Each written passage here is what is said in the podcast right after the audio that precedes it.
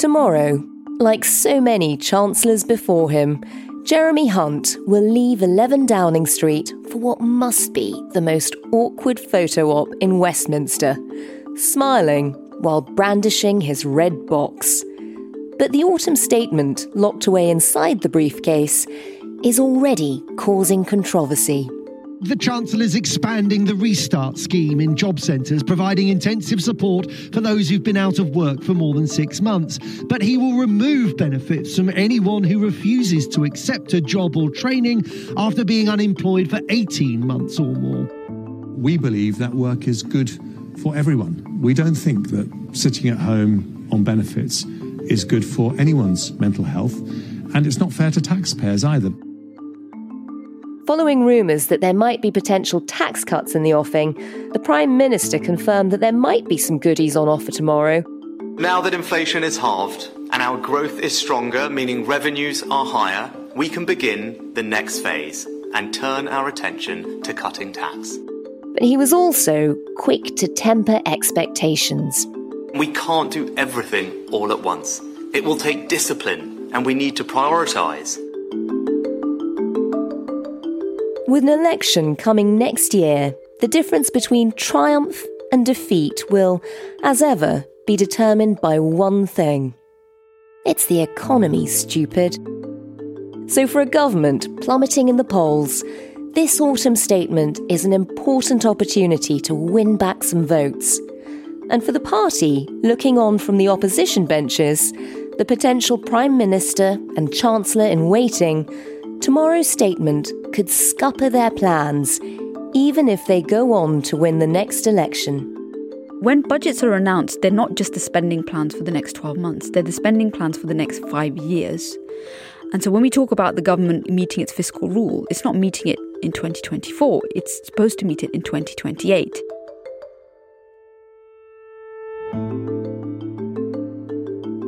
You're listening to Stories of Our Times from The Times and The Sunday Times. I'm Manveen Rana. Today, how the Tory budget could cause a headache for Labour.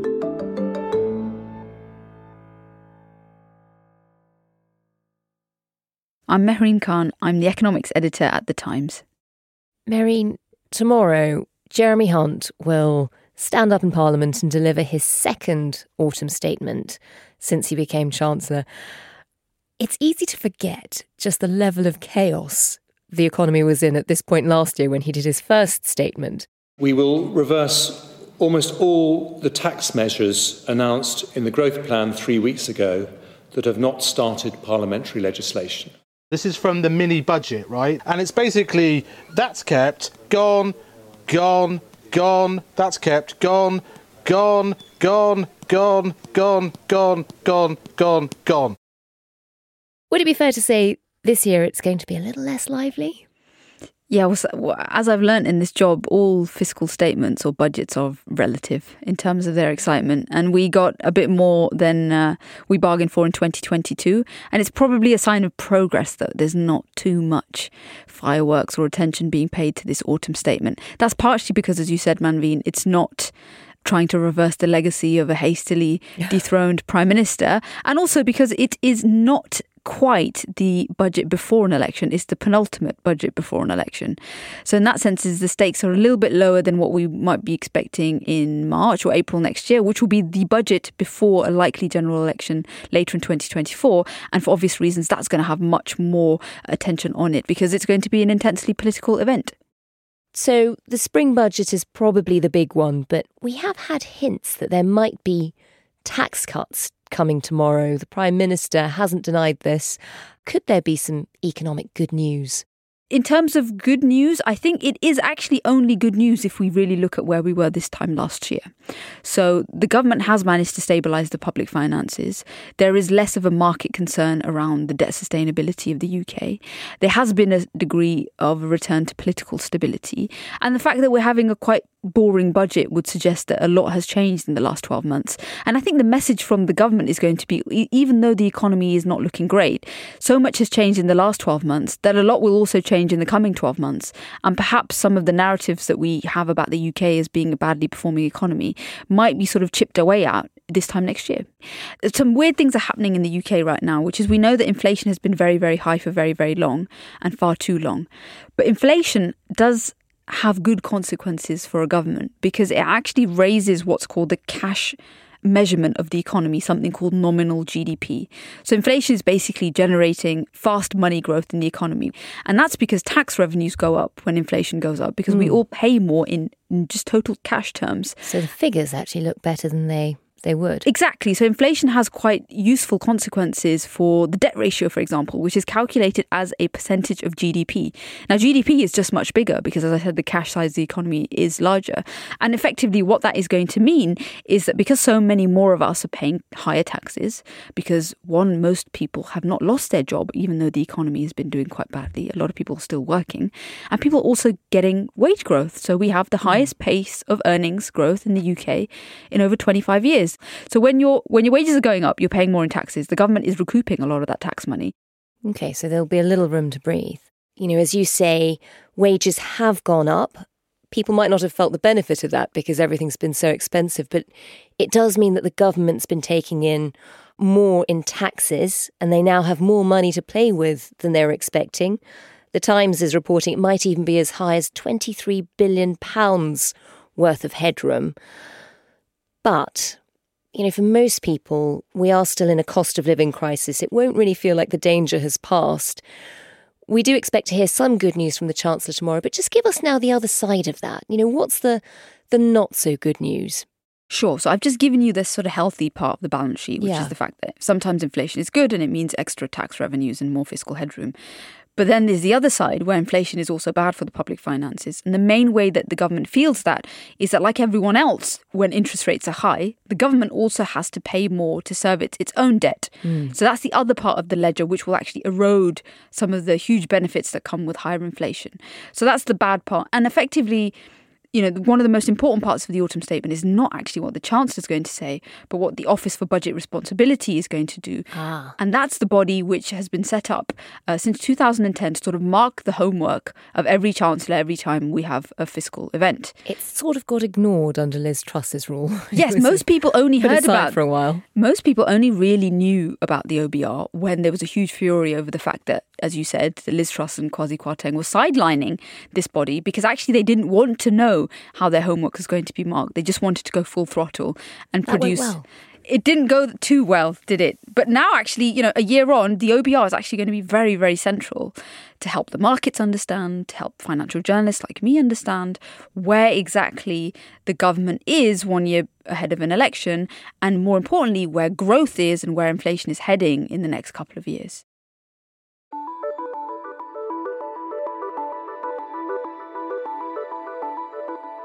Mehreen, people who aren't economists will probably have been quite surprised to hear you talking about inflation in semi glowing terms, saying, you know, it does have great advantages to the government's ledger. Manveen, you're very right to say that when I'm talking about the good news, it's for a small constituency of people who happen yeah. to be in the Treasury.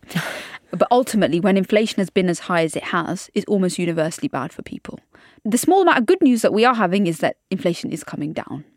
And the latest Hooray. figures for October show that inflation actually came down quite sizably. So the biggest single monthly drop, I think, since 1992, which is a drop from 6.7% in September to 4.6% in October. And that's the lowest level of inflation since October 2021. That's the good news.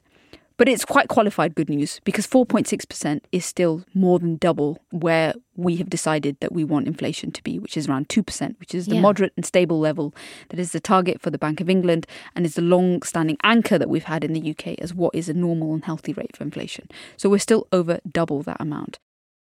Is there a danger in celebrating, you know, the new inflation rate as much as you know, the government has certainly been very keen to talk about it at every given opportunity. So, the other consequence of the 4.6% inflation level is that now it means it's almost entirely certain that the government will meet its target to halve inflation by the end of the year. And it's a good question about how far should a government celebrate meeting its self imposed, slightly arbitrary target to halve inflation from January 2023 to December 2023. And we know the Chancellor is probably going to spend a, a few minutes at his autumn statement, sort of, you know, haranguing the opposition about the fact that the government has met a key target. But I think actually it could be somewhat bad news if you're the Bank of England, because mm. you don't want people to think that the inflation bogeyman has been vanquished, because it hasn't. It's still more than double where it needs to be. And inflation, a lot of the times, is a psychological phenomenon, because if people think that inflation is going away or gone, which is what you might take away from the government's celebrating, then you might think everything's kind of fine now, so maybe I should be spending on that extra piece of furniture or making a big purchase mm. item. And effectively, that level of demand, so appetite for goods and services, is the thing that keeps inflation high. So there's a degree to which sometimes people might take the wrong message from all of this notion of halving inflation. And it raises a bigger question about whether the government should ever be involved in inflation targeting when effectively 25 years ago what they did was decide that was a job for the Bank of England mm. and not a job for them who won't necessarily thank them for, for the Definitely way it's being talked about right now. Thanking them. And Mehreen, as you say, even though you know inflation figures are falling, and you know there's a lot of celebration around that, a lot of people won't have felt that things have got much easier. You know, this if this is the last, quite possibly the last autumn statement before an election, the government would want you know the electorate to be feeling a little bit chirpier. But going into this winter, things will be quite tough for a lot of people. I mean, just standing back, looking at the bigger picture, looking at the macro level, how is the British economy faring? The short good news is that we haven't fallen into a recession. So that's good. But we're basically barely generating any growth at all. So we're kind of mm. around the 0 to 0.1 to 0.2% mark. And that means, yes, the, government can celebrate the degree to which the economy hasn't crashed under the weight of interest rates, which are over 5%, which hasn't happened since 2007. Mm. And I think if you told most people a few years ago that the interest rates in the UK were going to go above 5%, what do you think is going to happen to the economy? Well, people say, well, one, very high unemployment levels, two, the economy is going to crash. Wow. Because that's the sort of assumptions that are baked in. Unemployment is going up, but it's not gone up drastically. It's at 4.3%, which is still pretty close to historical lows.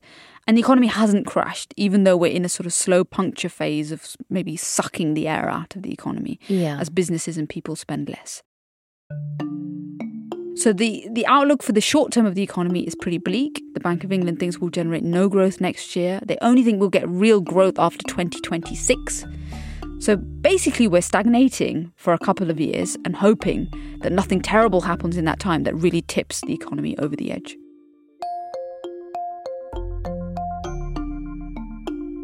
Coming up, the economy is stagnating, but there is a general election coming up next year. Whatever Jeremy Hunt sets out tomorrow, could a future Labour government be left paying the bill? We look at how that scenario played out in 1997 that's in just a moment.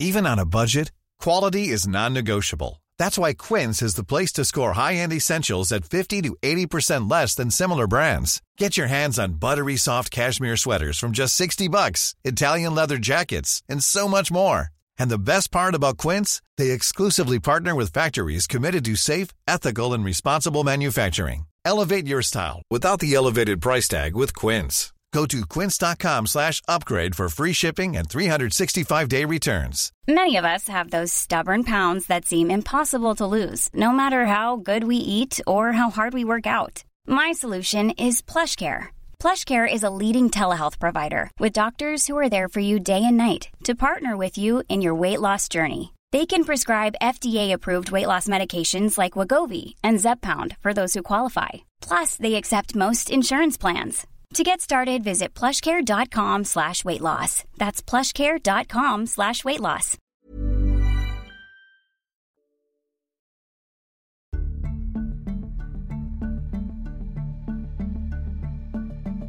Mehreen, as we were saying earlier, this is one of the last opportunities for the government to have a budget before the election where they'll want people to feel like they're doing better. There's a reason, you know, elections often we're told go one way or the other based on the economy. It's the economy stupid. So this is a real opportunity for them to try and sell their vision and their success so far to the electorate. It'll also be a moment that will be watched very closely by the Labour benches because if polling is to be believed, we could quite possibly have a very different government by the end of next year. How much will what Jeremy Hunt announces now influence what that new government would be able to do if Labour does win the next election? Very much so. And this is a very important set of fiscal statements because Labour is effectively going to inherit the economy that is left by the Tories this time next year, if indeed there is a changing of the guard. So when budgets are announced, they're not just the spending plans for the next 12 months, they're the spending plans for the next five years. And so when we talk about the government meeting its fiscal rule, it's not meeting it in 2024, it's supposed to meet it in 2028. Oh. So in every year of the parliament, you have different types of spending plans and arrangements to help us get to this magical number in 2028. Now, what we already know is that in March, the Chancellor announced or planned for quite a major sugar rush of fiscal spending in the election year. So that's 2024.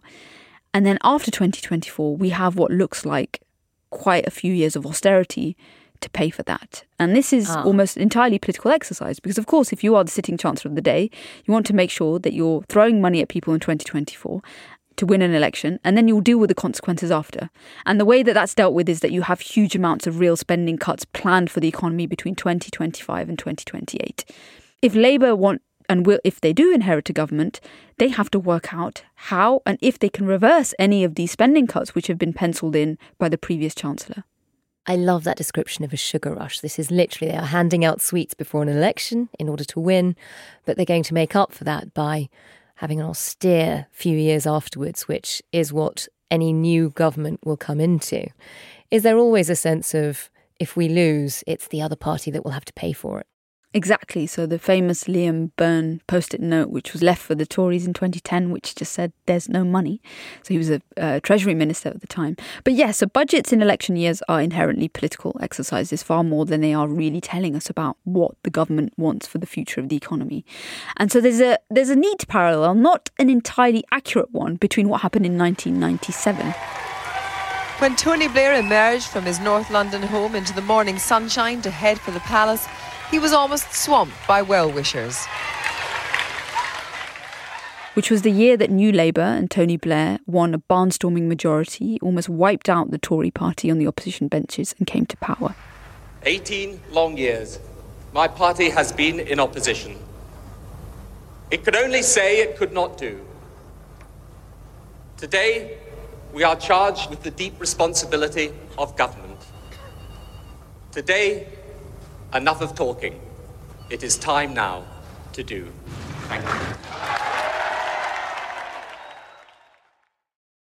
And in 1996, Ken Clarke was the Chancellor, the Tory Chancellor of the day, who was doing a similar exercise to what Jeremy Hunt is sort of doing now, which is how do you plan a budget which could help you win an election with some spending bungs, and then what happens after that date.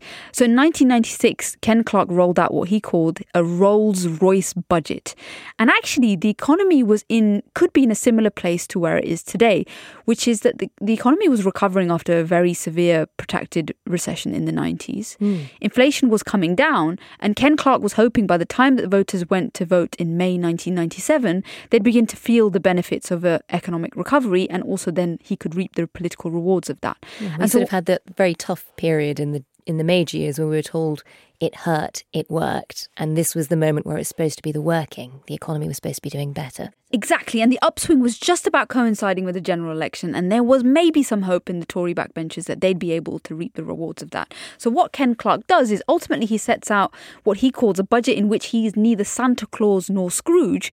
This isn't a reckless budget on either tax or spending. The run up to Christmas, I'm not going to play Santa Claus. But this year, I don't have to play Scrooge either. I have one overriding aim, which is the lasting health of the British economy. Oh, yes. Uh, and the lasting health of the British economy might win elections. That is true. But my first aim is the lasting health of the British economy. And we're securing that by creating the best conditions for British businesses and British men and women to earn a living. So he's giving money to some people and taking away from others. We need another five years of this government's commitment to raise the wealth creating potential of the British economy by improving incentives, reducing the role of the state, and creating a climate for enterprise. So we see things like tax breaks for young families. There is a sense in which every household would be able to get £1,100 extra in their pocket because of what Ken Clarke announces. But then he's also raising taxes on things like fuel duty and getting that money back. Mm. So it's a quite a balanced political exercise, but it's definitely designed in order to show voters that the Tories are still a party of sound fiscal management, a naked political attempt to win over some voters before an election year. And we all know how it ended. The Tories don't win that election. Mm. Labour then come to power, but they're then faced with a set of fiscal circumstances in which there is a lot of spending cuts baked in that goes contrary to all the political promises that New Labour have made for the electorate in 1997. And why, when they come in, are they not able to reverse any of those promises or, you know, set the economic agenda to be closer to what they had promised in their manifesto and on the way in?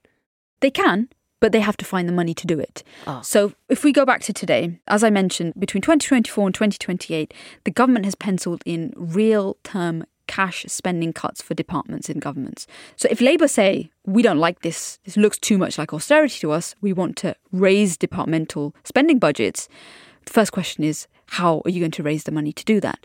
The problem the Labour Party has is that everything they've said to us so far, and I spoke to Rachel Reeves last week, is that Labour will not be raising taxes. Hmm. They have ruled out increasing the tax burden in the UK because they think it's already too high and it's already too high on working people. So they'll be stuck with, with those cuts. It's not an exact parallel, but you know, you talked about 1997. Tony Blair's government got in promising tax cuts, promising there wouldn't be tax rises. There were. As you said, you, you met Rachel Reeves last week.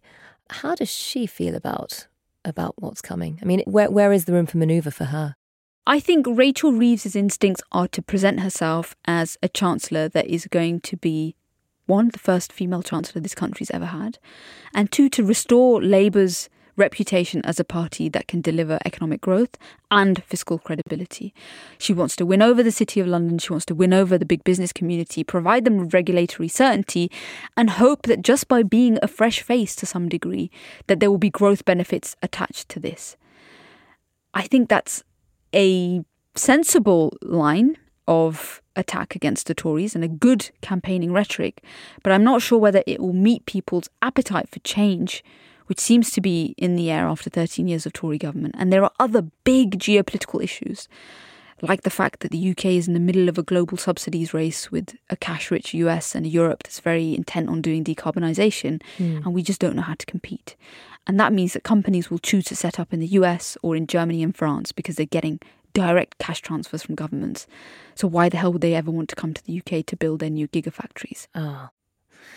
So for Jeremy Hunt, standing up tomorrow, you know, he knows that Rachel Reeves isn't able to answer all the tough questions, but at the same time, he can see a fresh face on the other side, on the opposite bench, who is gaining credibility in the city. There's a lot for him to be worried about.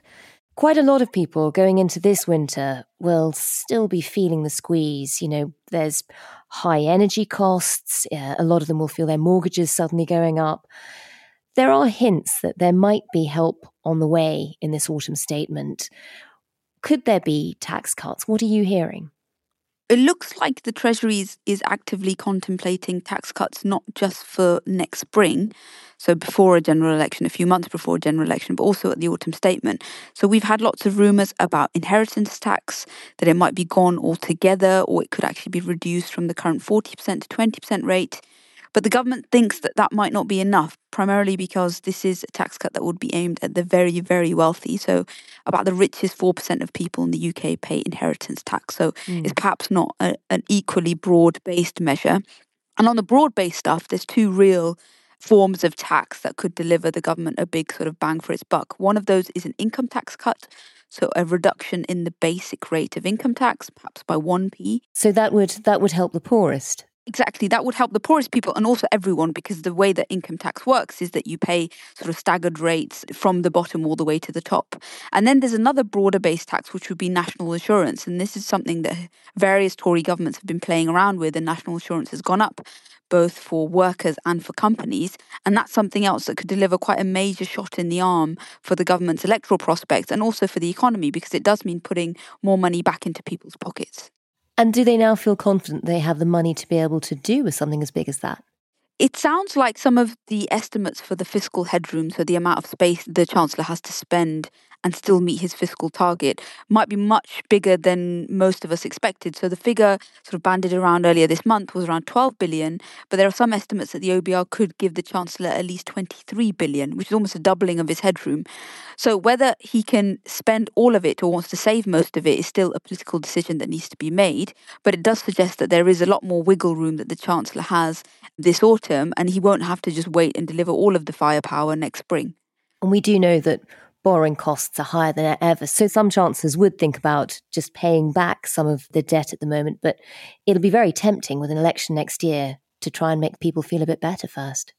Definitely, but I think it's really important to note that you know there's no such thing as a free lunch when you've still got inflation, perhaps more than double the Bank of England's target. And even if the government does want to deliver tax cuts, what that's likely to mean is the Bank of England will then have to either perhaps raise interest rates again or keep them at the very, very high levels and not cut interest rates next year. So there will be some people that will still lose out because we won't get any monetary easing in 2024 if the government wants to deliver tax cuts, and that could help keep inflation high. So, in one sense, is the government might give with one hand and the Bank of England might have to take away with the other. And that sort of leads us back to, you know, we, we have this autumn statement tomorrow. We have another budget coming in spring. We tend to think in these six month cycles. A lot of these policies are about winning the next election as much as changing the fate of the economy. Is there a wider plan on both sides of the House at the moment to combat the fundamental problems you've been talking about? You know, the lack of growth, the problem of inflation, the higher costs people are battling. Is there a sense of an economic mission from either side? So it's worth remembering that we're perhaps still in the midst of some of the worst economic emergencies that any countries have ever faced in the span of a few years. And for the UK, that probably starts with Brexit in 2016, it then becomes a pandemic in 2020, and then it becomes an energy crisis in 2022. And let's not forget, we have another looming geopolitical crisis in the Middle East, which could always come back and hurt us in the oil market or the gas market. So we're still probably stuck in an emergency sort of period. And often in these emergencies, the ability or the capacity of politicians to have longer term strategic thinking is very heavily diminished, and they're almost always motivated by short term political incentives. Having said that, we do know what the UK's problems are. They are about investment, they are about productivity, which is weak. They're about the fact that the state perhaps needs to do better in allocating capital to the growth industries of the future, which is in tech and now definitely in the green sector. It will be very interesting if we do have a new Chancellor next year and it is Rachel Reeves, whether they are able to do what Blair and Brown in 97 did, which was to offer a vision for what modern Britain looks like.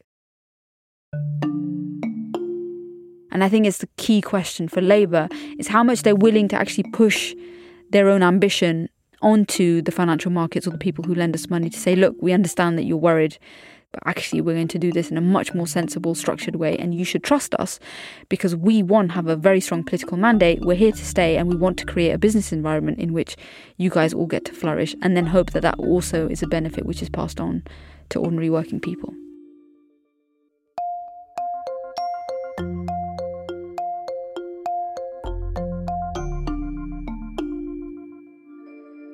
You've been listening to Stories of Our Times, a podcast brought to you thanks to the subscribers of The Times and The Sunday Times, with me, Manveen Rana, and my guest, economics editor for The Times, Mehreen Khan.